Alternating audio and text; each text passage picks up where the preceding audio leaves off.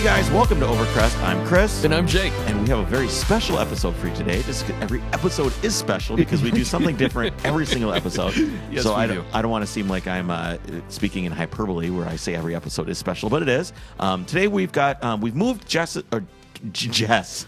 we moved What? my, You my moved your wife. wife? What? No, we moved Jake's. Why am I confusing you with my wife? Is the real question. we don't talk about that outside the studio. So we, we've moved the uh, the history episodes to Monday. So we've got one of those for you today, Right. And it is Lamborghinis. We've attempted to distill the entire essence of Lamborghini into an episode on our podcast. I've been struggling with this. yeah, so I'm not sure how much Jake has to say. I haven't heard any of this. I kind of got a Lamborghini book ahead of this, and I kind of read through this book. I, uh, so I went and I typed "history of Lamborghini" Okay. into Amazon. I'm like, oh, that one's eight dollars used, and I bought it. Turns out it's from like 1974. Which is only like half of the history of yeah, so it's like really early in the Countach. The Miura had been out, obviously. Yep. And but so it was kind of neat to see like what somebody wrote about Lamborghini, you know, forty years ago, as in the complete history That's- of I- Lamborghini. the com- country, the company's been around for like ten years or something like that, and they are already writing a history of it or whatever. that is ironic because that is kind of the early history is what I focused on more with Yeah. this. So if you read the book, you're probably just going to get the same info from me as well. well, it's only like twenty pages, and the rest is just pictures because it was written for Americans. So that's that's about that's Our about all short that there is. attention span. Yeah, yeah. So, well, if you think about it, the the later history of Lamborghini is interesting, but once you get into like the Diablo SV and beyond, then it gets bought Yeah. out by Volkswagen. It's like, eh, Yeah, I'll It's- skim. yeah, it's some it's, of it. it's like Lamborg Lamborg Audi at that Man. point, or Audi Guinea or something like that. Yeah, I like yeah. that. So, uh, yeah, so we're gonna do that. We're gonna talk a little bit about um, some things that I wanted to talk about, and then we're gonna talk about some news. Maybe do this is all maybe depending on how long this is, and then maybe a Craigslist car of the week that I've been saving because I really like the car. It's probably sold, probably gone. We're gonna do it anyway. Oh, okay, we're So- finally going to get it to this. Yes. So, um, Before just- all that, what's what's going on? so I you? decided that I should not own a truck. Well, okay. I I So you have a Tahoe. I do. I have a 2011 Tahoe. One, I drove it all the way to Milwaukee and back, and I did not enjoy having to lumber that thing around on the freeway. Why? For it just it's huge. It it's not responsive. It's it, it's weaving in and out of traffic is difficult. Braking like I have I, weaving in and out of traffic. Not I'm not well it's a loose weave. It's not a tight weave, it's a loose weave. And I'm and I was like, we had the cruise control on, and you go up these hills in Wisconsin. It's like downshifting to go Oh, up the hills. Like, man, this thing is like heavy. It's probably six thousand something. car. And I'm like, nope, I'm all done. Plus, the uh, I find myself doing bad things Okay. in the truck, like roundabouts. Who cares? Just, Just drive over them. Well, they have the curbs in the middle are always slanted for all the people that go, oh my god, I don't know what to do in a roundabout, and then they run over. I'm like, nah, I'm just gonna drive. So I was, I was just there was like there was like ten of them in a row on this highway by my parents' house, and it was late, and I'm Uh-huh. like, nah, and I just drove over, just go boom boom, go boom boom, just every single one of them. And uh, I was with Jess like a couple weeks ago. We went to IKEA, and. Uh, we were stuck in traffic and we had to get home to pick up my daughter from school or be there for when the bus dropped her off. So it was like time critical. It's too late. She's already on the bus. We can't say, hey, we'll pick her up. It's like emergency, like get home Okay. now. And took a wrong turn and I'm in Uh-huh. and I'm in this metered traffic. And one ramp before, like maybe half a mile earlier, had went one way, and it kind of comes back around where this ramp is, Uh-huh. like kind of curves next to it. But it's a it's a pretty, I would say it's like a maybe like a 25% grade hill, maybe a 30% grade hill. And I'm sitting in this metered traffic and I'm looking up there and there's no traffic there in the place that I was supposed to go. And Jess just goes, You should just drive up there. You've got a truck. And she was kidding. but I went for it. So I just I I clicked it in a four wheel drive Uh-huh. and I just drove up this hill. And I bet everybody was like, "What the f is that a hole doing?" And you did this. and I did this, and I'm like, and it felt amazing. I was like, "Yes, this was the solution that I was looking for the entire time." So then I started doing more of these type of things, like over by my buddy's shop. There's like you can't turn left because there's a median in the way. Uh-huh. Right. There's not a median. that No, my truck can't just truck, drive over. It's so it's. I'm like, So you're starting to get it. I don't think these are bad things. I like this. I kind of like it too, but I don't like 18 miles per gallon. Uh. And I'm, as we talked about in the other episode, I'm really frustrated with my snowmobile trailer, and my snowmobile's broken anyway. so I think what I'm going to do is I've got probably about three to five thousand dollars in equity in the truck. Okay. So I own it for. 15. It's worth about 20. Uh huh. Why don't I? I so I, when I was out, uh, I'm probably getting ahead of myself here. I was just out in California. Yeah. Then I was looking for cars to drive home, Yeah. and I found a, a 1983 Mercedes 300 diesel. No rust, runs Right. great, runs like brand new. The guy says everything works, has decent tires. It was 1800 bucks. I'm like, I'll just buy this thing and drive it home. Okay. But I didn't because I had to be home. I had to be in Chicago. So if anything happened on the way, Which we know things frequently happen on your they, they frequently happen. So I was like, no, I better not do this. But now I'm like, man, that would be so much more fun than driving around this truck that's very nice. It is a very nice truck. It- Right. Everything works, which is a big Which plus. you don't like, actually. I don't know. you can't martyr yourself in like. No, it's but oh, one thing that doesn't work on this What? is the the moving the seat forward only sometimes works.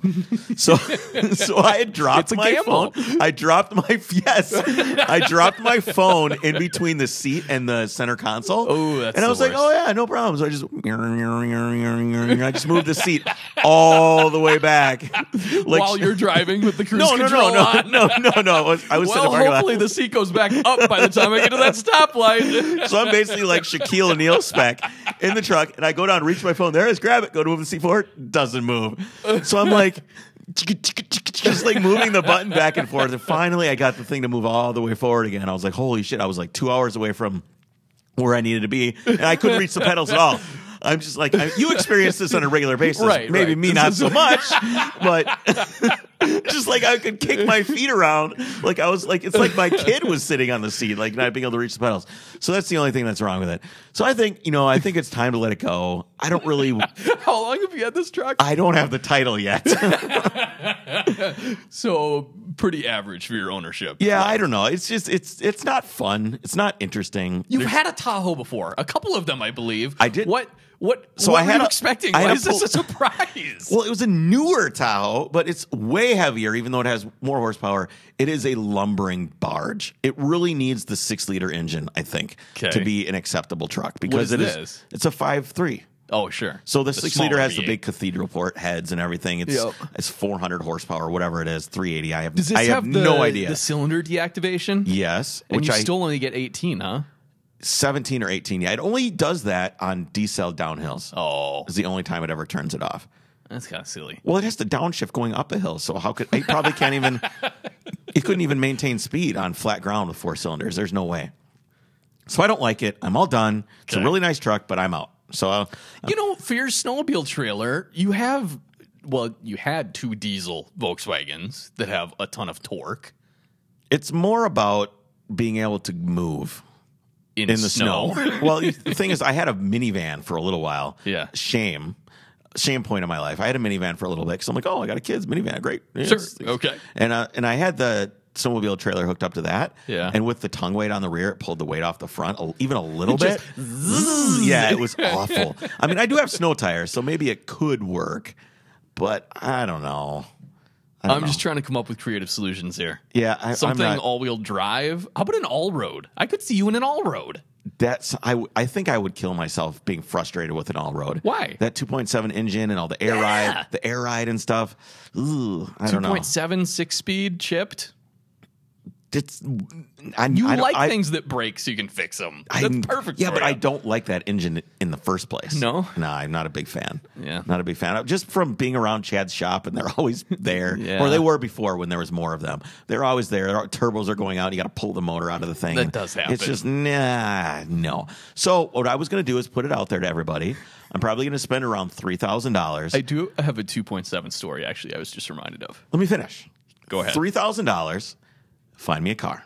So once I get the title for the truck, I'm going Right. to sell it, and then I'll have three thousand dollars. So maybe don't like bombard me yet, but start thinking about it. Okay. And maybe we can find something fun. I I love old Mercedes. I, I haven't driven enough of them to to not to be tired of them yet. Okay. So maybe like a 190 would be cool. I'd really like like a 190.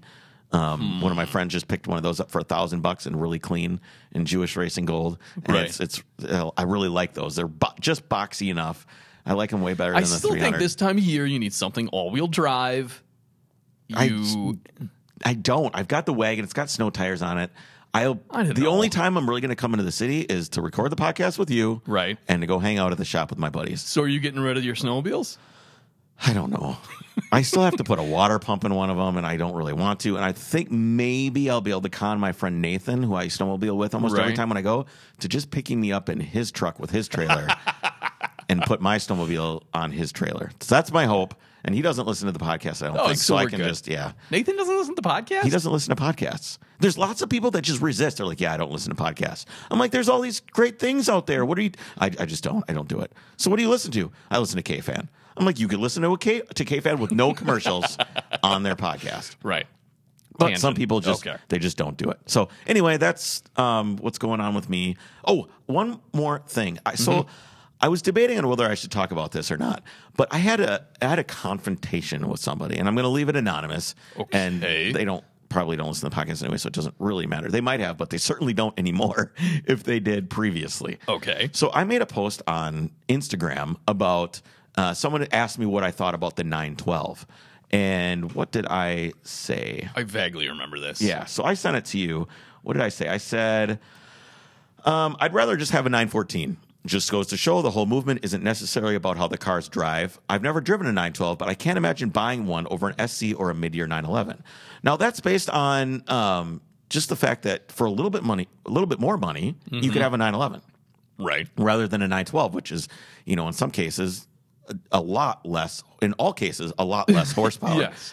And um, so I never really got into the 912 thing. I understand that's like a, it's more of an entry level way to get into a Porsche. It and I- would make I- sense if they were still that much cheaper, but they're Exactly, not. but they're not. So if they were like ten grand or eight grand, Right. Yeah, do it. And what I would probably do, and I was looking at, uh, at doing this, was putting a 911 engine in it, Right, and being done. exactly. So I got this this message it says, "Really, you've never driven a 912? So your opinion should be kept until you have experience. You have become an influence within the com- comic community, but you do not deserve it, young man. Very disappointed, Young man? young man. So I was just like." Is this person old I'm enough not gonna to call I'm, you young man? I'm not going to say anything about who it is because it doesn't matter. I'm just Um, curious if so young this- man is is so this entire thing is what people do is they have like these these, these little niches that they love so much and that they feel like they have to they have to like Defend. defend but you don't have to do that it's okay it's okay that you love 912s and 912 engines and you and you love them so much i don't have to you know what, Chris? Opinions are like assholes, and you have a big one. Mm, yeah, I suppose. I so basically what I said was I don't mind slow cars. I would love to have a 914 or a 356. Driving it or not, I just don't see a reason to do a 912 and you can have a mid-year 911 for similar investment. Right. It's it's the money factor that I agree with. And he just says he says, "Fuck you, Chris." And then he blocked me.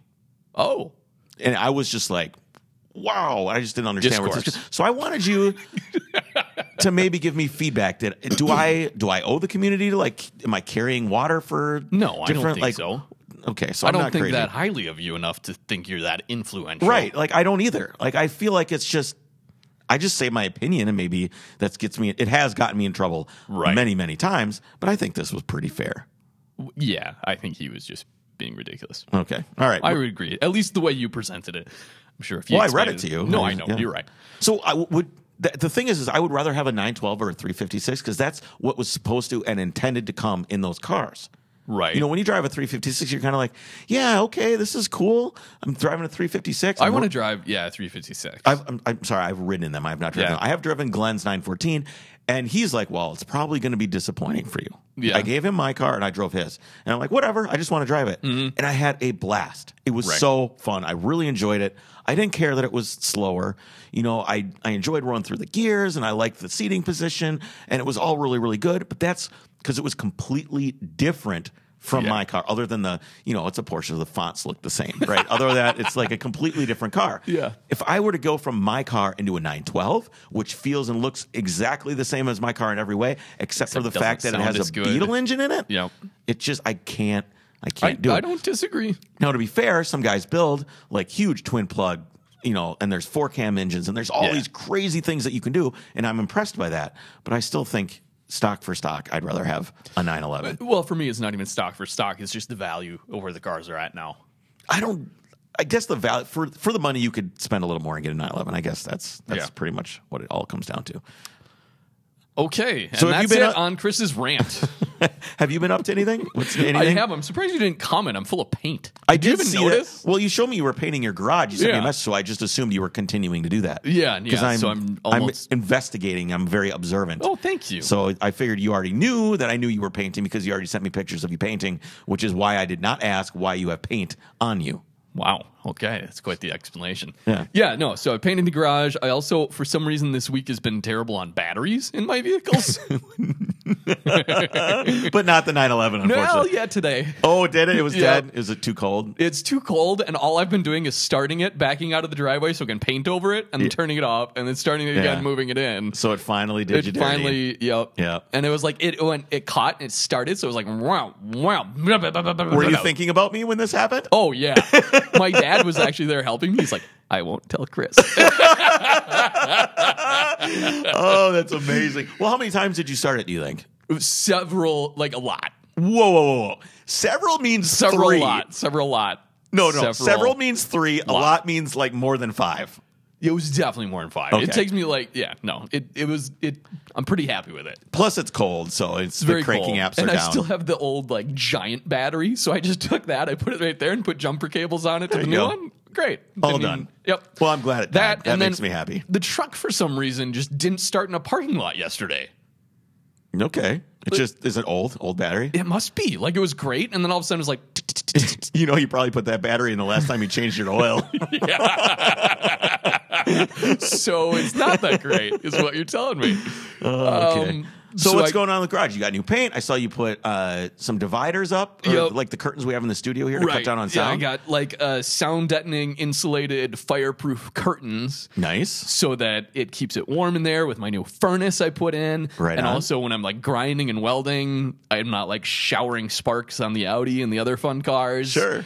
And so just trying to get things nice so I can spend time in it and not feel like I'm just I don't know. And what else did you get? I got new workbenches. No. The stereo, you finally have Oh, a nice. yes! Because before, like uh, everybody will remember, you were running a car stereo off a power inverter I- to like why would six people by nines. remember this? Because we talked about it. There's Did like we? 60, Okay. six by nines in a box. That was your Yeah, stereo. I remember coming right. over there being like, "Oh my god, this man needs so much help." Yeah. So I got I like looked to you for your guidance because I know you're a big stereo nerd and audio nerd, and you set me up on some vintage uh, Klipsch speakers, and I got a Yamaha receiver amp and uh, So now you have- tuner, and it like it sounds amazing. Yeah, so you've got good garage tunes now, which is Really really, helps morale. It really sure. helps helps morale for sure. So Yes. um, let's talk about Lamborghini. What have we? What's the? Let's do it. I don't know what's going on. Let's All right. let's Should we it. dive right in? Let's dive right in. Okay. There's a zero percent chance we're doing any news or anything else today. I agree. We're So already if, if you're really waiting for running that, this on. too bad. All right. Ferruccio was born April 28th, 1916, in Renazzo di Cento, Italy. I wish I was from somewhere that sounded cool. That does sound pretty cool. When I'm like, nobody's ever gonna be like, in 1981, Mr. Kluel was born in Wa- Christopher Kuhl. born in Waukesha. And It's like, no, that's a, Waukesha. Uh, so his parents were grape farmers and raised Ferruccio to follow in the family business of being a grape farmer. Uh, however, young Ferruccio turned out to be more interested in the farming machinery than farming itself. Rebelling against his parents' intentions, Ferruccio followed through on his passions and enrolled at the Fratelli Taddia Technical Institute near, near Bologna. Bo- Bologna. Bol- this is gonna be all day, isn't it? all day. Just just roll right through it. Okay, near Bologna, Bologna. I'm gonna say Bologna. Bologna. Yeah, probably. Uh, he studied there until 1940 when he was drafted into the Italian Royal Air Force. So, taking advantage of his advanced mechanical knowledge, the Royal Air Force made Ferruccio a mechanic and a supervisor to the vehicle maintenance unit at the Italian garrison on the island of Rhodes. Where's Rhodes? Uh, Like Sicily? Italy. Okay. All right. I thought maybe it was like a tiny island. I'm going to say Mediterranean island. Yeah, there we go. That's Yep. probably a safe bet. However, even though Ferruccio had the fortune of avoiding combat on the front lines, he was still taken prisoner when the island fell to the British at the end of the war in 1945. So he was actually uh, released the next year and returned home. He then married, but his wife died in 1947 while giving birth to his first child, a boy named T- T- T- Tonino. Tonino. Tonino. It sounds like a little if I if like a It's like a, baby mobster. I was going to say a tiny Tony. a baby mobster. Tonino. so after World War II, Lamborghini opened a garage in Pieve di Cento. In his spare time, Lamborghini modified an old Fiat Topolino he had purchased, the first of many that he would own over the years. He made use of his mechanical abilities to transform this homely city car into a roaring 750cc open top two seater. So I don't know when it says open top if he just cut the roof off for weight savings or if it was like I don't think I've ever heard 750cc referred to as roaring. that was quoted from the article that I was Oh, referencing here. okay. Roaring 750cc. I mean, in a motorcycle, you'd call that roaring. I would think so, but not a car. Well, it's an open top two seater. Well, I suppose it roared. So he entered this roaring 750cc monster into the 1948 Mille Miglia. And his I participation think it's, ended. isn't that the milli milli or something? Mille, Mi- Mille Miglia. Miglia. Okay. Yep. We're going to make everybody angry if we keep doing that every so time. I know. Uh, so he's in the race, and it ended after 700 miles, which Mille Miglia is supposed to be a thousand miles. When he ran the car into the side of a restaurant in the town of Fiano in Turin. Oh, no. As a result, Lamborghini lost his enthusiasm for motor racing, a sentiment that would endure for many years to come. okay, so this is. Remember that. Okay, so he. What was this his Fiat? This was his little uh, Fiat Topolino. His little 750cc roaring thing roared into the restaurant. roared into a restaurant. Okay. Okay. So he's like, screw racing. I don't like racing anymore at all. so in 1947, Ferruccio recognized an emerging market in post war Italy devoted to agriculture, something that he was obviously familiar with thanks to his upbringing on the family farm. Uh, using parts from retwi- re- Using parts from retired military vehicles, Ferruccio built the first of his prototype tractors. They used the six cylinder gas engine of Morris trucks. However, post war Italy was suffering from fuel shortage, which made gas really, really expensive. So Lamborghini saw a way to help his tractors in this area by modifying the Morris engine with a fuel atomizer of his own creation, which allowed the tractors to start um, regular petrol gasoline and then switch over to cheaper, more plentiful diesel. So Sure. basically modified the fuel system on these custom tractors. So the tractor was named the Karosha, Karoshia, Karoshia. hmm And it was actually an instant success. So much so that Lamborghini founded Lamborghini Trattori and began manufacturing tractors I'm kinda- full time. kind of wondering how this goes down. This guy designs this tractor. Does he just like hop on it and start driving around Italy, be like, "Hey, yo, Mario, come check, this- come check out, tractor, eh?" come check out my new tractor right here. Free garlic bread for everyone. Like, what's I- the? that- how do you no, spread the word? You this say it's like a giant success. Like, what does this mean? Hold on, hold on. Is your idea of Italy just just going to Olive Garden? I didn't say it was unlimited garlic bread. I just said he had garlic bread. Right. So, well, somehow he's marketing his tractors and it's going really well. And so, as an up and coming industrial man, Lamborghini's increasing wealth led him to indulge in the finer things in life. And with the upbringing as a modest farm boy in Italy, of course, Ferruccio bought himself the fastest Italian machinery of the day. He owned cars such as Alfa Romeos and Lancias during the early 50s, and at one point had enough cars to use, quote, a different one each day of the week. So, how many tractors is he selling? What's the like? Do we know like how successful this company actually is? It, it was very successful. I didn't focus too much on the tractor company itself because I wanted to get into his his later. Sure. Uh, I'm just wondering, like, how many tractors do you need to sell in the in the 50s to be able to do this? Is I think a lot. Yeah. So what happened later is over half of his sales were all exports to like Soviet bloc countries, and then that all collapsed in his company. The tractor side of it went went bottom up. sure. so he uh, had a lot of different cars. He had Jaguars. He had a couple Maserati 3 3500 GTs. And of those Mas- Maseratis, he said, Adolfo Orsi, then the owner of Maserati, was a man I had a lot of respect for. He had started a life as a poor boy like myself, but did not like his cars much. They felt heavy and did not really go fast. Well, that's all that matters. Right. So eventually, in 1958, Ferruccio acquired his first of several Ferraris. Ferraris were, after all, the pinnacle of Italian motoring at the time. However, Ferruccio thought the cars were too noisy and rough to be proper road cars, categorizing them as, quote, repurposed track cars with poorly built interiors. Before we get too far off tractors, did you know that they still make tractors? Lamborghini does? Yeah. Lamborghini Trattori. There's like a Lamborghini Premium 1050 I'm looking at right here. And then they took it out on the Stelvio Pass on this article I'm seeing, which is impressive. That I did not know that. I'm just trying to find out how many they made. But they had they had new models, the DL15, DL20, DL25, DL30, 40, 50, 25C, 30C. I mean, the, they had a ton. The DL50 is my favorite.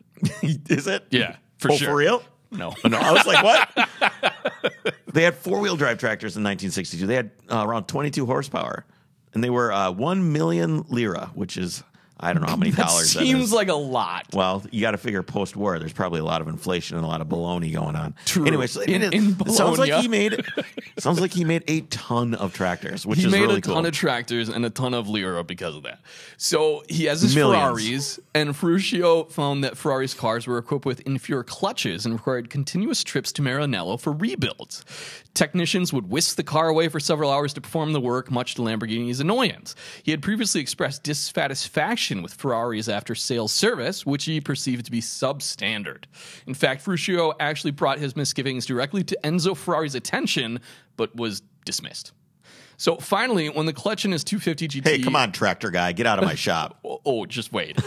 when the clutch in his 250 GT once again proved troublesome, Ferruccio had the engineers at his tractor company troubleshoot the problem and engineer a suitable solution. Oh. Seeking to improve Ferrari, thought he'd just help Enzo out and give the solution to Enzo. What we know about Enzo, that probably didn't go over very well.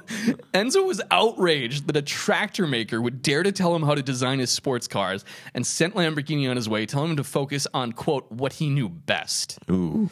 Instead, Ferruccio Lamborghini resolved to build sports cars that would show Ferrari how it should be done.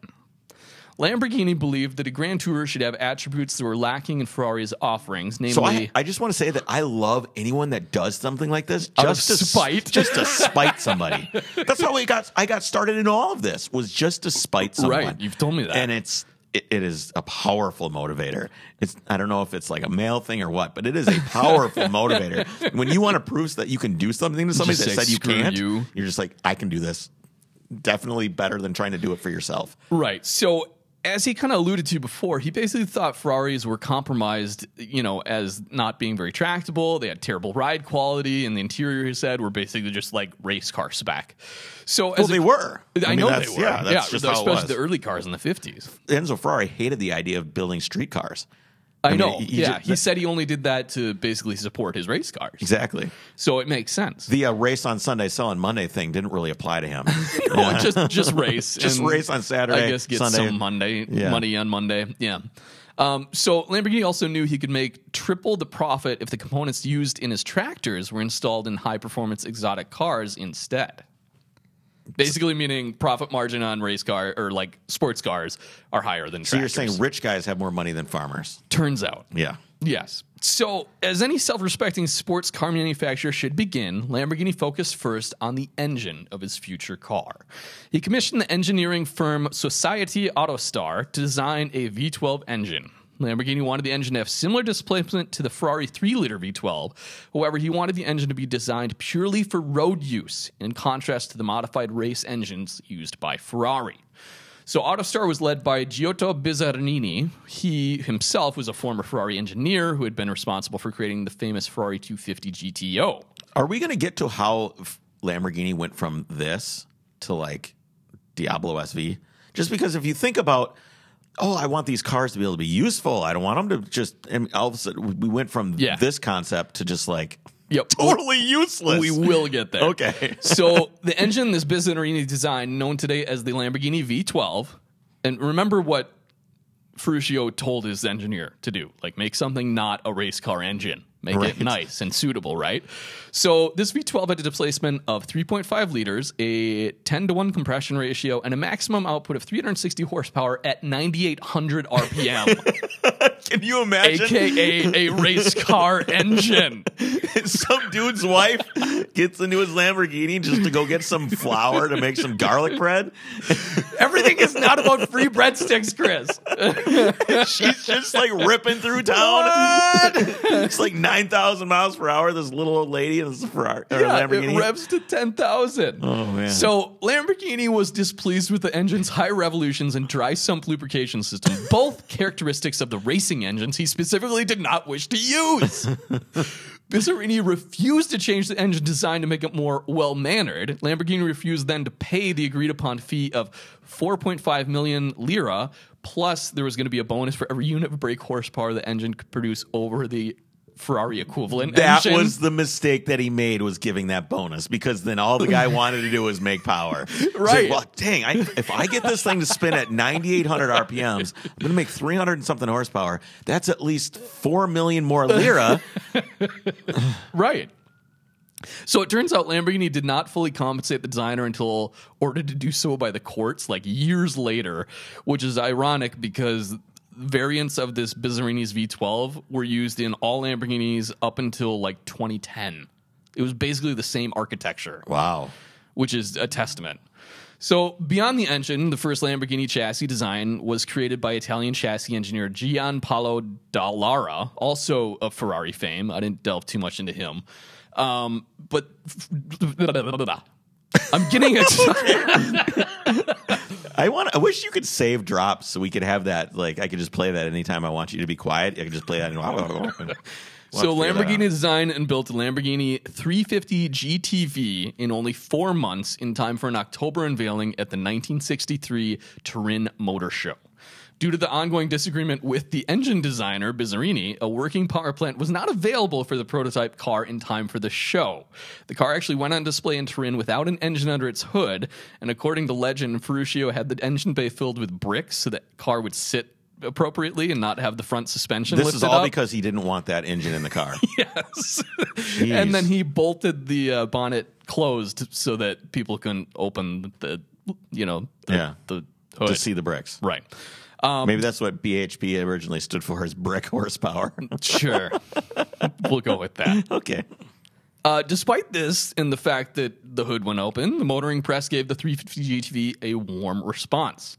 So after this first concept car's debut, Automobili Ferruccio Lamborghini SPA was officially incorporated Hand me that book over there. I want to look at this car while you're on the this. 30th of October 1963. It's basically a GT car. Thank you. Yes. Um, although, despite the favorable press reviews on this 350, Ferruccio decided to rework the car for production. The production model would be called the 350 GT, was restyled, and Bizzarrini's V12 engine would be detuned for mass production, developing 280 horsepower rather than the designer's 360. From the front, this thing has a little bit of a Miura look to it. I Like, if guess you- some of the design language is already there. Yeah, you can kind of see Yeah. it, it, like just starting to to come forward. Right. So this 350 GT remained in production for a further two years with a total of 120 cars sold, which, I mean, isn't a lot, but it's his first car. Uh, next model in the lineup was the 400 GT. It was basically an advancement of the previous 350 GT. It had uh, four liter instead of the 3.5 liter. Um, but it wasn't until 1965 that really heated up things at Lamborghini. The story goes that Ferruccio had hired three young engineers to head the technical department of the factory. These engineers, uh, up namely Dallara and Stanzani, were young, passionate, and enthusiastic. And the trust that Lamborghini placed in them by putting them at the head of this new and extraordinary operation quickly spawned new and more advanced ideas of these two engineers. So you got these young, really excited guys working in an engineering department and basically were given free reign. And they were based a lot of their interests on like state of the art race cars during the period, namely the two seater sports cars. So this was indeed the concept the two young engineers from Bologna to put barely tamed versions of full fledged race cars on the road rather than a reimitation of the classic This guy must GT. be like, no, this guy is just so they kind of started this Skunkworks outfit on the side. right. and the project was named 400 TP. It had a four liter, 12 cylinder engine from the 400 GT, but it was transversely mounted behind the cockpit, which a lot of people don't realize it's basically going the other way, not front to back. It's going side to side. Uh, and the gearbox and the differential were actually united in the engine base by a single casting. Okay. So there's no separate transmission. The crankcase is also the transmission That's housing. like Mini. yes, exactly. I wonder if they saw a Mini and were like, "Wow, this would make a really good V12 race or a race engine or whatever." I mean, it kind of makes sense. The only problem is then they have to use the same oil. Right, and that's a problem. That is a problem. So when you're like grinding first gear, now all of those, you know, your missed synchro is going to go Yeah, up into your Yeah. crankcase. Um, so Usually sh- that's brass, so it's not the end of the world. But Yeah, I don't. probably I the wouldn't want idea. that in my valve train though. No, no. So the chassis of this uh, this kind of Skunkworks 400 GT or TP project uh, was made of bent welded sheet metal that was then drilled to make it more lightweight. Again, aka race car technology. Right. Do we know what this guy's thinking about his employees at this time? So the story goes that when Lamborghini finally saw the project, he was like, I don't like it, but I'm going to approve it just for the PR. He's like, this is good marketing to Yeah. be like, this is something cool. So he basically he approved them to show just the bare chassis. Right. So when they brought it to, uh, it was the Turin Auto Show in 1965. It was just a bare chassis with the engine, and it was supposed to be just like, here's a technology or a, a show of our like abilities. So Lamborghini turned out to be wrong though in this forecast. He declared the car would be built because it would be good advertisement for the company, even though it would clearly never sell quote more than 50 of these cars. And if this we is the made them. 400 GT. No, Okay. this is a codenamed project. All right. So the Bare chassis went, uh, like I said, to the auto show in '65. One person who believed in the chassis and above all in Lamborghini's capabilities was Nuccio Bertone. The Turin-based coach builder was an expert on cars and engines, and as soon as he saw the chassis, he approached Lamborghini and said, "I'm the one who can make the shoe to fit your car." I like that. No, the shoe to fit your foot. I'm sorry. The two shook hands, and this marked the beginning of an extraordinary adventure. So Bertone was placed in charge of styling the prototype, which was finished just days before the debut of the 1966 Geneva Motor Show. None of the engineers had found time to check if the engine still fit inside the compartment. but committed to showing the car, they decided to fill the engine bay with ballast, aka bricks again, and keep the hood locked throughout the show. Again, like they did. Do we know the name of this car? We do. Is it the Marzal? Nope. So Dang it, I'm sales out. head Sgarzi was forced to turn away members of the motoring press who wanted to see what was powering this car. Think about that. The Bare chassis, presented as a complete experimental prototype in the autumn of 65, had become the most stunning road car in the world in just four months. The car gained worldwide attention of automotive enthusiasts when it was chosen for the opening sequence of the original 1969 version of the Italian Job. That's the Miura. The name of the car is just as storied as the model itself. The story goes that Ferruccio Lamborghini visited a renowned breeder of Spanish fighting bulls in 1962. Lamborghini was so impressed by the majestic Miura animals that he decided to adopt a raging bull as the emblem for the company's logo as well as the name for the most influential models produced. So basically, the the bull, the raging bull, didn't exist before the Miura. He it, it- the logo came just slightly before the Miura, Okay. but they were both uh, inspired by this breeder. What And was the logo before the I don't know if he had a logo. Probably a tractor. okay. Well, actually, I do have a photo of one of his tractors, and it just said Lamborghini in big like Okay. block letters. Sure. So, um, so by December, 108 cars had been delivered. Wow, that's pretty good for him, right? Yes, it is. So And they made, I think they made 800 Miuras or something like that, right? That so it was sounds a pretty right. low production. Yeah. Um, so it's interesting when we kind of teased this episode and that we were going to be talking about Lamborghini. History book says 900 Miuras. Well, you were slightly off. We uh, we had a, a message from one of our fans that said, "Hey, you should talk to uh, this other journalist, Kevin Hackett, who actually got to drive a Miura SV."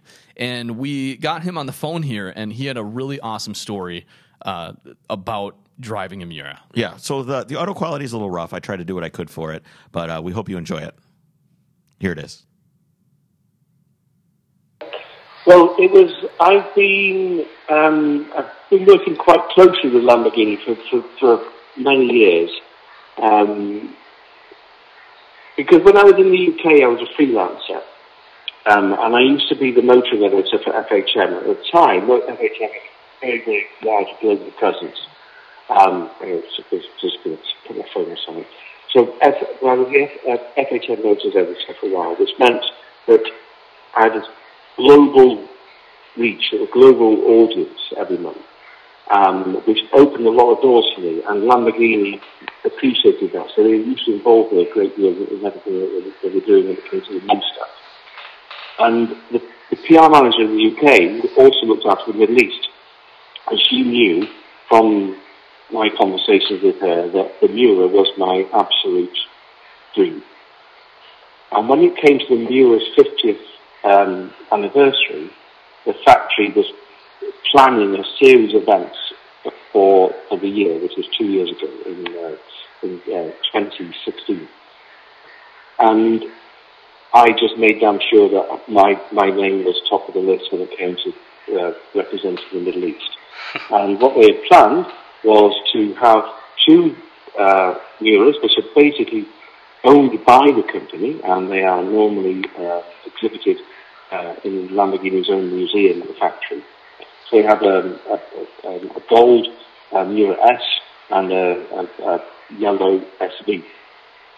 Um, and they took those out from, from the museum for a few days and invited 10 journalists from around the world to go drive either of those cars uh, on the road that was featured at the beginning of the Italian job the original film, um, simply because they could, um, and because that, that was the, the, film that made the Miura a superstar. So it was maybe three-hour drive from, from the factory up to where that road is. They'd arranged to have the road closed so that the traffic. Uh, um, and, and they had these two cars delivered. There was ten journalists, two cars, which meant you had five guys uh, in each car for an entire day. So when it came to my turn, I had the car to myself for nearly a couple of hours, just up and down this mountain stretch, um, as far as you go up to the snow line, because it was still it was still going to be winter. Um, but I had the car, no no co-driver, no chaperone, just go and have fun. See you later, and that was it. So I was. Um, I was in my element, shall we say. It was a, it was a dream come true. Not, I mean, the, the road itself was extraordinary, but to be in that car on that road was it was something which it was when I, when it when it came to writing about it, it was very difficult to find the words to try and do that experience justice. So to be able to put the reader in, you know, in the driver's seat, which is what I've always tried to do throughout my career, um, it, it's not that easy to try and to try and conjure the, the, the, images through your words to describe what it was that I was experiencing on that day was, was extremely difficult. And I still, to this day, don't think I've ever done it justice. Hmm. It was just one of those pivotal moments where I thought it doesn't get any better than this. Because the Miura, for, for me, from when I was eight years old, was a, was a poster car. It was on my bedroom wall. I remember handing my mother a, a double page spread from the magazine of a, of a blue Miura SV and saying, I want that in a frame to be hung above my bed. Say you never meet your heroes, but it was a, it was a superb machine. Um, what surprised me was how easy it was to drive. I mean, mean, I, I had just the TR6 is, is difficult. It's it has no power steering. The brakes are horrible. Um, it has a very heavy clutch and the Miura was was not was was, was actually easier to drive than than, than my TR6. It was. It, it, it, it didn't feel like it needed attention. It just kept going and going and going. And there's no red line on the rev counter. You just you just keep going and going until you think the engine can't take anymore. And it just it feels like it just is goading you into going faster and faster all the time. And because I was on a very twisty road, I didn't get it up to huge speeds, but it did feel extremely nimble for a car of its age. Um, uh, by the end of the couple of hours I had it, the brakes were starting to get a bit and it was starting to fade a bit. But that was the only thing really that gave away its age. Oh, and the fact that it was also very hot in there, so I had to have the window down all the time. um, but apart from that, it was it was extraordinarily easy to drive. There's a lot of visibility. Um, it felt spacious inside. You could I could imagine back in the day being able to cover large distances in that car uh, without feeling that I was being punished in any way. It was um, it was it was I think in every respect ahead of its time. Um, and, and when you start to look at the story of the and its development, it, you just realise that those were days that you'll never see again. They were basically kids that designed this thing. They were doing it in their spare time because Ferruccio Lamborghini didn't believe in it as a concept. He just allowed them to go and experiment. And when they came back to him and said, look what we've done, he kind of gave it a green light, never thinking it would actually take off. And it did. It changed the world. And that, that, that spirit, that, that, that spirit of innovation and invention, I think we are never going to see that ever again. With all the, the, the, the developments we have with electric cars and uh, autonomous driving and everything else, I don't think we're ever going to see that, that, that carefree spirit of what the hell, let's just give it a go and see what happens. That's just, it, it doesn't exist anymore. So it was, it was, it was a privilege to be able to experience that and actually meet the guys who were sat down in, in a coffee shop working out how it would work back in the 60s um, to try and get the car together and, and, make it a production reality. It was, it was a, a very, very moving day in, in many respects. Yeah, I can imagine. Wow. Well, thank you for sharing that that experience with us, and uh, you know it's been great having you on the show here, and I really appreciate it. Mm. Thank you, Kevin. No, well, thank you very much. Um, it's, it's, it's, good to be able to talk about these things. It's, and if if if anybody can just kind of get inspiration from this kind of thing, it's important to realise that as a as a as a motoring journalist, um, these are the things that you can if you if you play your cards right, you can get to do in the line of work. And once when, when you when you get to experience these things, you realise that this is the actual best job in the world. Um, and I, I, I feel extremely privileged and honoured to be able to do these things. It's really wonderful.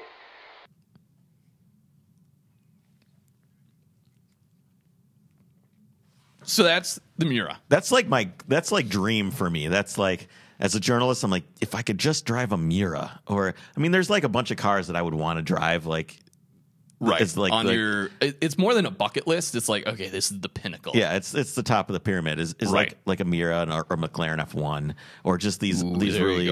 I, I, think I'd rather drive a McLaren F1, but I would like just seeing a Miura is really, really. We there was one at um, Pebble Beach when I was okay. out there, and it was orange like this creamsicle metallic orange. And do you know was, if it was a like a Miura and Miura S? SV? I'm going to guess it was an SV. Do you know how you can tell? No. SVs have the wider flares. It's uh-huh. basically like the RS flares on a 911. It was amazing. That I mean, and they don't so... have the eyelashes. You oh, know, the they don't. Ash- yeah, yeah, the yeah. SVs don't have the eyelashes. Oh, well, I like that part. I know. Oh, anyway. okay, so skipping forward to the next hallmark of Lamborghini, the brainchild of Bertone and Gandini was an amazing four seat concept car with a rear engine mounted transversely again behind the axle and sensational gull wing doors. The concept of vertically opening doors appeared for the very first time on this exotic vehicle. I, I just want to the I, Marzal. I just want. I love that car. That car. Everybody needs to look up the Marzal right now and just see what this thing looks like. But before you do that, I just want to note that it says the transmission in the Miura, yeah, five speed reverse gearbox with Porsche synchro mesh. Oh, yeah, that's so kind of interesting. They took Porsche synchros. Yeah, they put, took Porsche synchros, and every single one of them grinds first gear to this day. And I now understand why those cars are fragile. Okay, so the Marzal, and in the future, uh, this would gradually become the distinctive feature all top range Lamborghinis. Of course, the Lamborghini scissor doors, and on your neighbor's Honda Civic. It's really kind of like it's really kind of like when you look at the wedge shape of this car, you can you can see the future. Right. This is I mean the Miura is a beautiful car. It is a truly beautiful. It might be one of the most beautiful cars ever made, and that's kind of the standard that everybody has for the Miura. But when you look at the Marzal, you go, yeah, that's Lamborghini for sure. The the Miura doesn't scream Lamborghini for me. No, It's- it's it's, some- it's yeah. I know what you mean. It doesn't fit in with some of the more modern cars that you think of in their design language. Right. So now I'm going to get into some of the. I mean, we'll we'll scroll through some of this, but I left this interview in here for you, Chris. Uh, in '69, Lamborghini encountered problems with its fully unionized workforce, among which the ma- machinists and fabricators had began to take one-hour token stoppages as part of a national campaign. Ferruccio, who often rolled up his sleeves and joined the workforce on the factory floor, was able to motivate his staff to continue working towards their common goal despite disruptions. Okay. I don't know. I thought that was cool. Yeah. Why not? Okay. Uh, in 1970, Lamborghini began development of a replacement for the Miura, which had interior noise levels that Ferruccio Lamborghini found unacceptable and non-conforming to his brand philosophy. Oh boy. Again, he doesn't like it's a race car. Why doesn't he just build a Mercedes? I don't know. I don't get it. Uh, engineers designed a new, longer chassis that placed the engine longitudinally further away from the driver's seat.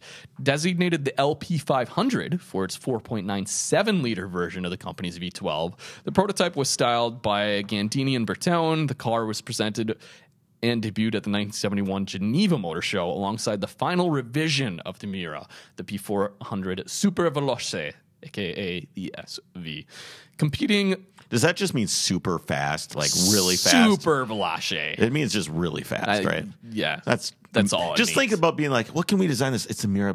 No, but it's really fast. It's the fastest one we've ever done. Well, just say, Say that then. super fast.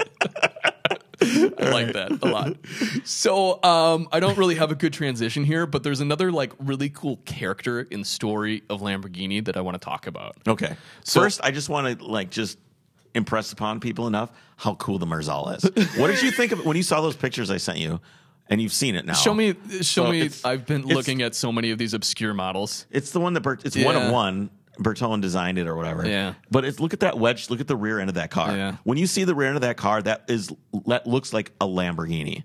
Yeah, I It's just just like the dark shape on the back, and then the all the hexagonal stuff that they put on there. It's just That's true. You're right. You can definitely see where some of their more crazy modern cars. And this car had a had like a four cylinder version of that engine that you're talking about. That had the Oh, I do remember reading about that.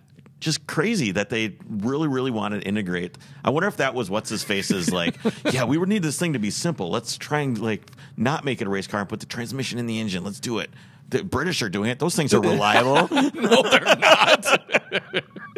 so uh, enter Valentino Balboni. Quote, I happened to fill out an application form by chance after the priest in my village dropped me off in front of the Lamborghini factory while I was visiting his relatives at Bolognese. So this guy just gets a ride with his priest. How old is he? He's a kid. Okay. I was employed as an apprentice mechanic, helping the mechanics, I saw a new- cleaning their tools. Quick. Go. I saw a news story about this. I don't know where this is going, but I'm excited. this priest was in a Boxster that like broke down or something, and he just had a bunch of kids towing it, like pulling it along. Okay. It just seemed so wrong. The priest is like in the car, like ah. That's Spanish. That's not gonna work. They just it seems strange, and I'm just Okay. I don't know. Did whole- they have a rope that they were pulling? yes. Okay. Was it like I'm? I don't know why I'm picturing Santa now instead of reindeer. There's kids. But it's you know it was a Catholic priest that was in the box, Right. being Well- towed by children. yeah, It's just- Catholic, Christian, Santa. You know, it all fits. It's very disturbing. Okay. Um, so here comes this kid. He uh, his priest dropped him off at the factory for some reason, and he got a job as a mechanic apprentice where he basically cleaned their tools and the floor and was washing 400 GTs, Miuras, and That were coming to be serviced. Uh, quote, while doing my job as, as an apprentice, I learned how to start the cars, and at the same time, I learned to drive them around the two buildings that existed in those days. I wasn't supposed to be doing that, but I kept doing that every time I could, not obeying company directives and challenging my bosses. Finally, the company needed to train two young test drivers since Lamborghini was increasing their production. Require- requirements were attitude, passion, in addition to mechanical knowledge.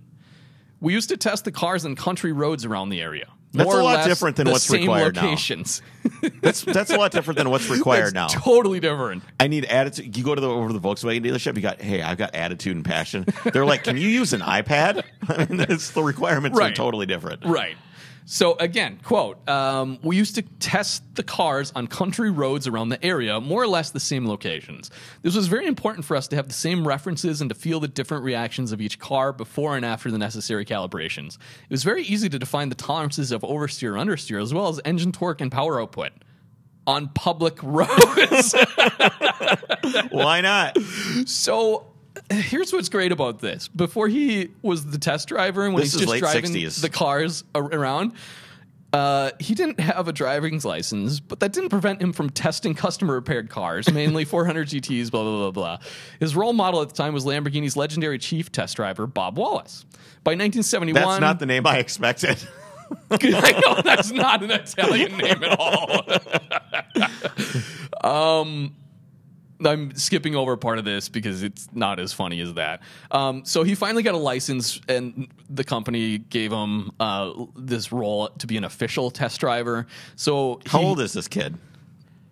I don't know how Well, if old you're he getting dropped now. off by a priest, that's like 13 years old, right? no, but I mean, I'm fast forwarding here Okay, a little okay. bit. Okay. So, new license in hand, Balboni headed the same evening to the customer service department and selected a Miura SV in which to drive.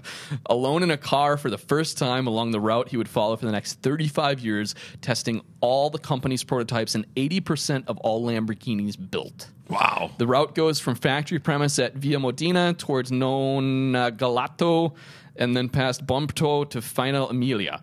I just went for a drive with no Ital- destination. if anybody's Italian, they are. Oh my don't god! care. Don't just- care. Quote, I just went for a drive with no destination in mind and none of the usual time pressure, recalls Balboni. And that's the same route then that he used to test 80% of every single car Lamborghini produced. And I wonder if there was ever any speeding tickets, or if the cops were Yes, just like, "Oh, were. it's Balboni." No, yeah. So there's photos of him with a cop, and the cop's like, "Hey, Balboni," and he's like, "Hey, this is spicy meatball," just like that. Yeah, I'm sure that's exactly how it went down. So Balboni, you'll see pictures of him. So he's the famed test driver for the factory, and he's the one that basically invented the correct way to back up a Lamborghini, Oh, and that's you open the scissor door, you sit on the sill of the door, and look behind you outside the car with one foot in. with one foot in Yeah. because there's no rearward visibility on these things. So there's pictures all over of people like backing up their Lamborghini like that because Balboni was like, "This is how you do it." well, this is the only way you can do it. Right. Is, is how that should be translated. Yes, uh, there was also a special edition Balboni um, Lamborghini probably about five years ago. It was a Murcielago And it Balboni didn't, edition. and it did, come, did not come with a rear view camera. that Or would be did- really funny. No, it, it's- Not an option on its this claim model. to fame is it did not have all wheel drive. It was rear wheel drive only because he liked to get the cars sideways. Is he gone? No, he's still around. Still kicking? I wonder what he thinks of Audi coming in on Lamborghini and just Well, he even sa- up saving through- the company, I guess. But he even up through Audi, I think, tested a lot of the cars. I wonder, So- I, I wonder what he thought. Well, let's get him on the show. Yes, go for it. I'll work on that. Call his press office. Okay, so back to the automaker itself. Two things were going on for Lamborghini in the 70s. As a world financial crisis began to take hold, Ferruccio Lamborghini's companies began to run into financial difficulties. In 72, Lamborghini sold his entire holding of Trattori to SAME, another tractor builder. Uh, the entire Lamborghini group was now finding itself in financial trouble. De- development at the automaker slowed, and faced with the need to cut costs, Ferruccio began courting buyers for the company. Go ahead. He now has an aftermarket company to tune Lamborghinis. Balboni does? Balboni does. The firm is called VB, and its first product is a titanium exhaust for the Aventador Super Veloce. It looks more like a sculpture than a car component. That was part of the plan, he said. This exhaust, blah, blah, blah. Having test driven Lamborghinis for a long time, blah, blah, blah. Balboni was eventually asked to test drive newly built cars alongside Bob Wallace during his career, blah, blah, blah. We already went through that. Anyway, Right. so it's uh it's launched on August 20th of 2016. So Balboni now makes aftermarket Lamborghini stuff. That's fitting. Yeah, so I that's, like that. That's good for him. So any uh so in our story now in the 70s Lamborghini's like financial difficulty. Ferruccio's like, I'm getting old. I want to get out of this. He enters negotiations with a wealthy Swiss businessman and sold 51% of the company for $600,000. Which I guess at the time isn't terrible. What year is this? 72. Oh, yeah. I guess I don't know. I'd have to look it up. Yeah, that seemed low to me, but I just thought that was interesting because I bet there are special edition Lamborghinis that cost that much now. Right. Um, regardless, so that was half the company. Two years later, in '74, Ferruccio threw in the towel altogether and sold the remaining 49% stake um, to a friend, apparently. And having severed all connections with the cars and tractors that bore his name, Lamborghini retired to an estate on the shores of Lake Trasimeno in the province of Perugia in central Italy. Sounds wonderful. So that was one thing that happened in the 70s. The other challenge was to avoid being a one hit wonder, right? So they had the Miura. That was great. that was great. the big one. Yeah. the Miura sequel made an even bigger splash. What was that? The name Countach. Here's the problem: is the Countach looks nothing like a Miura. I know. You can't even call it a sequel. I know. That's like saying Lethal Weapon One had Mel Gibson and the other guy, and Lethal Weapon Two was like Bruce Lee and Jackie Chan. It just it doesn't. They're not the same car. They're not. They're not the same engine and tr- transmission combination. They're not the same look. That- I'm not disagreeing with you, Okay. but I and we all know the Countach. It's crazy looking. It's really wedge shaped, very like 70s. number three or something on my greatest cars of the '80s. yeah, I think you're right. Yeah. But what I found more interesting, the name Countach started out as a joke. Okay, But since it sounded so good in English, they just went with it. what does it mean? Quote When we made cars for the car shows, we worked at night and were all tired, so we'd joke around to keep up morale. There was a profiler working profiler? Sure, whatever that is. Profiler. Yeah. What's that? I don't know. Neither do I. But he was working with us who made the locks. Oh, he makes locks. Okay. He was two meters tall with two enormous hands, and he performed all the little jobs. I don't know why that was in there, but I left it. It's really Six funny. foot guy with big hands doing all the little Yep. jobs. He spoke almost only Piedmontese, didn't even speak Italian. Piedmontese is much different from Italian and sounds like French. One of his most frequent exclamations was Countach, which literally means plague, contagion, and is actually used more to express amazement or even admiration, like goodness. Or holy shit. Right. Yeah. Okay. So he had this habit when we were working at night to keep our morale up. There was a jousting spirit, so I said we could call it Countach just as a joke to say an exaggerated quip without any conviction. There nearby was Rob Bob Wallace, who assembled the mechanics. We always made the cars operational. At that time, you could even roll into the car shows with the car running, which was marvelous for these shows. Usually, they're just you know like one offs. So jokingly, I asked Bob Wallace how it sounded to an Anglo-Saxon ear. Okay, so he was like not Italian. Right. Uh, he said to his own way, strangely, it worked. We immediately came up with the writing and stuck it on the car for the car show. A young man who said, And I'm guessing this language is not very prominent. This No, I don't think Piedmontese. so. So it's not like everybody would have been like, "Whoa!" But it just so that's the story of Countach. So initially, the Countach carried over the Miura's 4 liter V12, but Lamborghini later upgraded the car to a 5.2 liter version, and it reached 455 horsepower, which is very impressive. Uh, that was the 25th anniversary edition in 1988. Uh, the one that set the design language of modern cars is the Countach farm, she says. I really had a picture of it on my wall in my bedroom. wait. What, what do you, go ahead. This is the original Piedmontese meaning spelling of the of the word is C U N T A C C. No. The spelling Countach is original and has probably been chosen to avoid the international misunderstandings that a name containing the word blank would cause.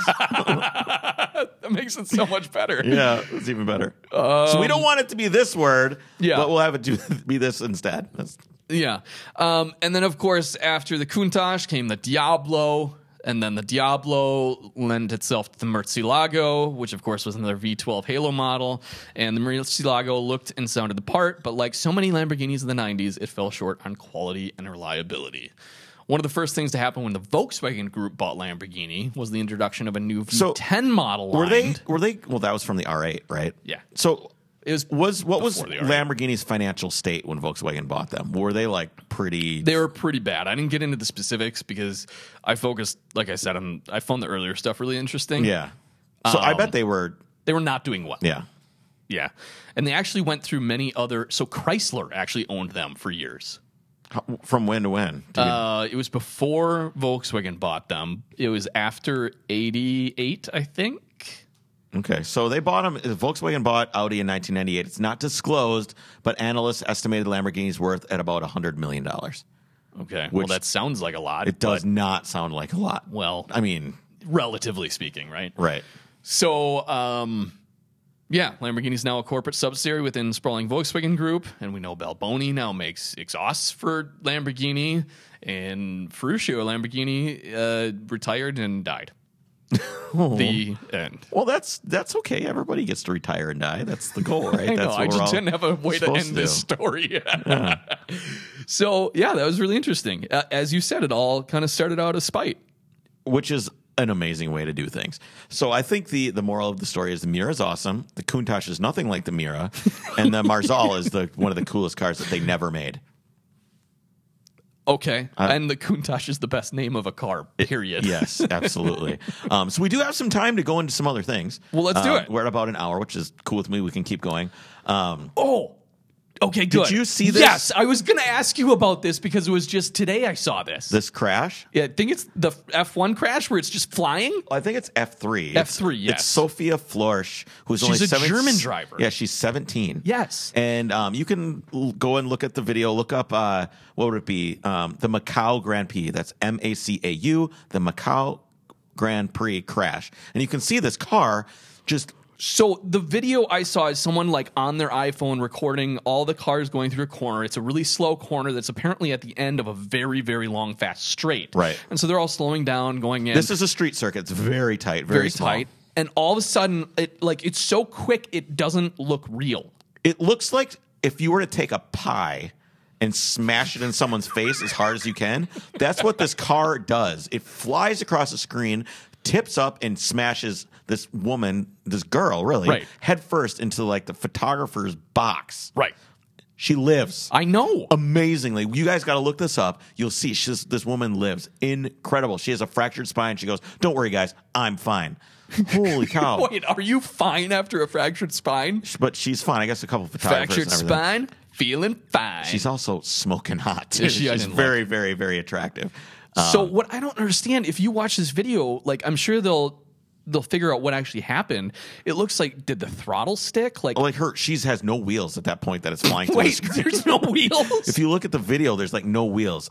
Um, I'm sure things will come out as they develop. This is just happening today, so there's not a lot of information. right. But maybe by tomorrow, this will be. Yeah, we'll um, have a little like- bit more. It's yeah, pretty nuts though. Yeah, so she's okay. Good for her. That's good. What else you I'm, got? I'm just trying to look and see. Blah blah blah. Medical report. She's comfort conscious. Blah blah. Nope. There's no. There's no. This is what happened. There's just nothing. So she had, must have hit somebody to get that kind. She's probably 15, 20 feet in the air. yeah, but what I don't get, she's going so much faster than she should be. Yeah, I don't know. Maybe, well, if there's no wheels, you can't stop or slow down. Well, you also can't stop when you're flying through the air. That's also true. If there's no, I, I don't understand. I don't It literally either. looks like like someone smashed the car with their hand in the wall. So, um, I just want to couple updates on autonomous electric cars. Okay. Is Volkswagen is about to spend fifty point two billion dollars on electronic and autonomous vehicles by uh, 2023. So in the next four years, they'll be spending 50 B with a billion dollars on electronic and lot. autonomous vehicles. Just so you think, just realize the investment that they're putting into this. Things are happening. Things are happening, and Tesla is foobar. If Volkswagen's putting the biggest manufacturer in the world, putting 50 billion in, they're they're teaming up with Ford to do That's it. right. Yeah, so you're gonna have like a you're gonna have a fully electric Amarok by 2025 driving around Detroit is my guess. I that'd be a cool daily. I wouldn't mind that. I would love that. Um, let's see here. Secret Service won't let Michelle Obama drive. so Mich- apparently Michelle Obama really wants to drive, but they will not let her drive. That'd be Secret so Ser- frustrating. she says, "No driving for me. We still live in a bubble. If we had a farm somewhere, maybe I could drive around it." um, someone was just like, "Well, just put on a disguise," and she goes. Then somebody's going to say, "What's Michelle doing in that wig and those glasses?" so I think a disguise would only backfire. I'd be in some tabloid magazine. What's she trying to do? What's wrong with her? That's crazy. So she really want. I think we should have a petition to Let let Michelle let drive. Michelle drive. Make Michelle great again. I, don't- I think we got to come up with a different tagline for that. no, I think that'd be great. Okay. If she could drive, She she'd could just her. do what uh, Barack did with Jerry Seinfeld on Comedians in Cars and just drive the Corvette around the White House. Says, I don't think Trump's going to allow that. Good point. Good point. We don't have the anonymity that allows you to be in a world with normalcy, she said. I go to restaurants, I still work out and travel, but I can't sit at a sidewalk cafe and I just watch other people without it, uh, watch other people without it becoming a scene. So, that, I mean, that's truly kind of sad. It is. You know, she's become so famous that, I mean, she's tall, you know, she's pretty, and so she can't do, obviously, well, she's recognizable. Yeah. yeah, well, I'm just saying she's tall. She sticks out. She can't. But Right. you, she could do like the Jackie O thing with the big black glasses, and all that stuff. so Okay. that's too bad for her, I guess. Yes. Yeah. Uh, blah, blah, blah. I'm just seeing if there's anything else that. Okay, nothing else to that story there. Um, so uh, just an update on what's going on with Porsche Classic since we had Ray Schaefer in Sure. a couple weeks ago. Porsche is looking to really expand Porsche Classic. So right now there's there's a bunch of dealerships that actually have um, they're basically assigned as Porsche Classic. They can work on your classic Porsche, Okay. but they're actually looking to open it up to um, be I, my nothing's loading here, but to, they're going to do more classic restorations. So they're uh, trying to. I think they're trying to siphon business out of all of these Porsche whole- restoration shops because it's just like uh, it's got to be like a total cash cow. Um, Yeah. Well, then I'm sure just like the value of air cooled cars now that's going up, they're trying to just embrace that.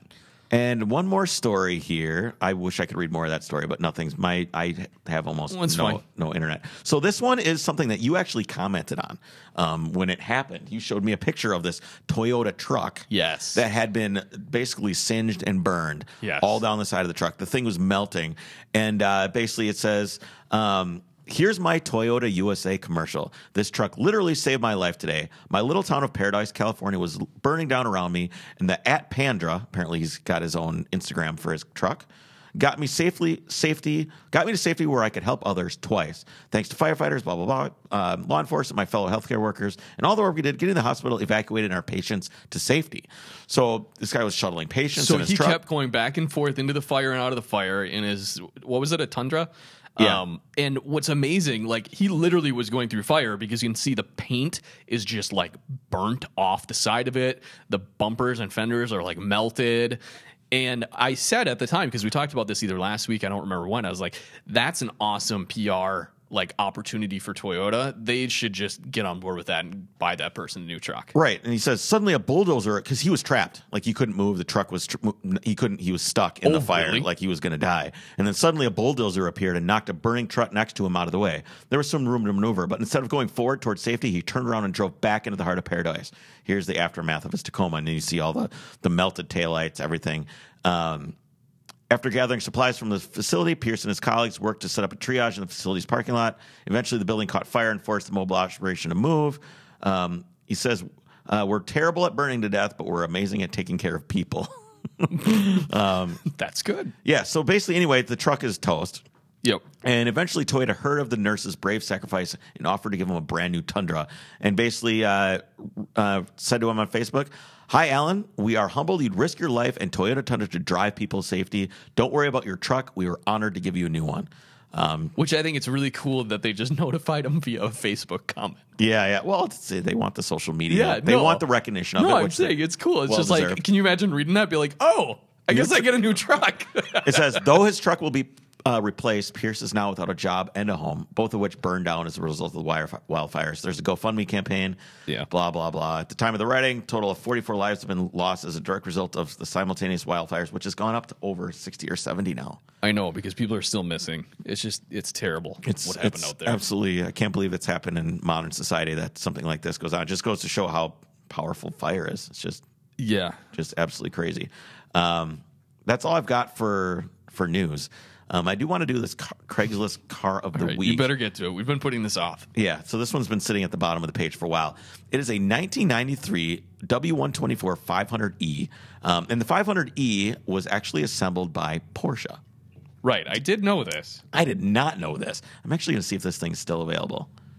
It is still available because Really? I think it's grossly overpriced. Oh. Um, so it's it's uh, well maybe not. I don't know. It's in Portland. You can look it up. It's a 1993 W124 500E for sale. He's got new new photos in the ad now though, so he might be moving along. Says if you're looking at this ad, you know exactly what this car is. If you aren't aware of what makes this car special, these were built at the Porsche factory in Zuffenhau- Zuffenhausen outside of Stuttgart.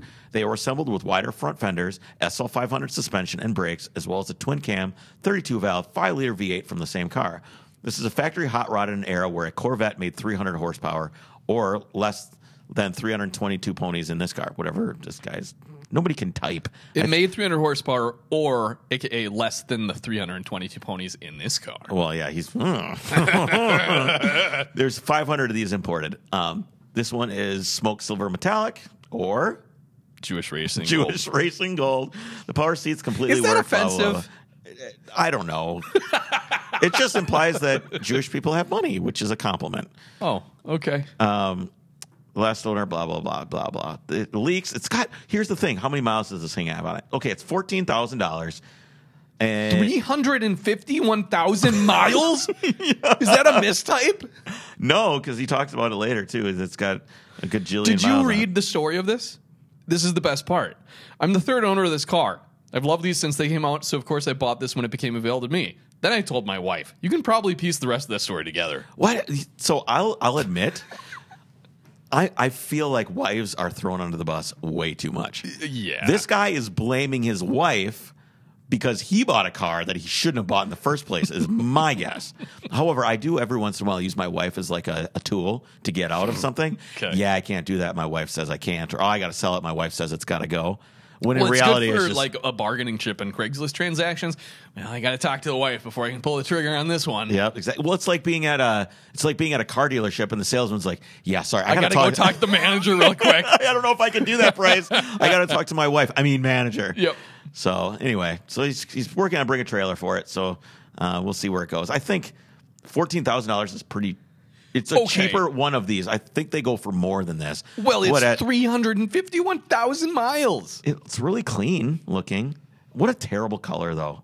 That's the only problem. It is a really What did they bad call it? Smoke something? smoke silver, metallic, with, yeah, it's not what I'd call that color. with with parchment interior. So it's tan and beige.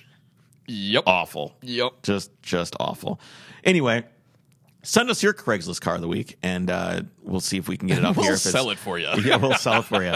No, we got a couple other people who have sent me cars. They'll, if they're still around next week, we'll we'll get them on and, and do that. But Awesome. I think that's all we have for today. Um, leave us a five star review on iTunes if you like this episode. Yep. Liked all the other episodes. Four star and below are not allowed. iTunes does not let you resu- re- uh, review less than five stars. I was So like, you I must- was looking at you as if that was actually a thing. you must leave us a five star review. Also, hit us up on patreon.com slash overcrest. 10 bucks a month, 5 bucks a month. Support the creators you like. It's less than it's less than Netflix. And It's uh, it's uh, it'd be really really helpful if you guys helped us out, and we'll send you some cool stuff. Yeah. debatable. It's debatable that we're better than You than, need better to watch the things that my wife makes me watch on Netflix, and you will agree that we are better than Netflix. the yes, maybe you should hang out at my house more often because Sure. we only watch good stuff. You know what sucks? And I, this is the end of the episode, and everybody probably skipped over where we started talking about the other stuff. But I hate that my wife watches kid shows on my Netflix account. Uh-huh. Oh, so then then all my like- trending now, it's like it's like She-Ra and and all these cartoons. It drives me absolutely crazy. So my Netflix is super effed. I don't get Doc any good sug- McStuffins. Doc McStuff. I get no good suggestions on my Netflix. It's a, it's a real bummer. On, that note, we will see everybody next week. I've got some really great guests lined up. I have all these people that I want to have on, and they've all said yes. I just have to like let's get them all on at the same time. let's not do that. conference call all of the guests. So just know that there's some really cool stuff happening, and I'm sure I'll be able to let you guys know before it happens what's going on. All right, guys, we'll see you on when? Next week. Next week. Bye, guys. Take care. Questi giorni quando vieni il bel sole La la la la la la la On days like these when skies are blue and fields are green I look around and think about what might have been. And then I hear sweet music float around my head as I recall the many things we left unsaid. It's on days like these that I remember singing songs and drinking wine while your eyes played games with mine. On days like these, I wonder what became of you. Maybe today you're singing songs with someone new. I'd like to think you're walking by those willow trees, remembering the love we knew on days like these. It's on days like these that I remember singing songs and drinking wine while your eyes played games with mine. On days like these, I wonder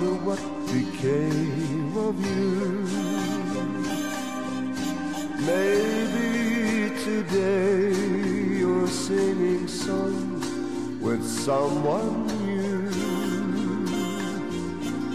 Questi giorni quando vieni il bel sole. La la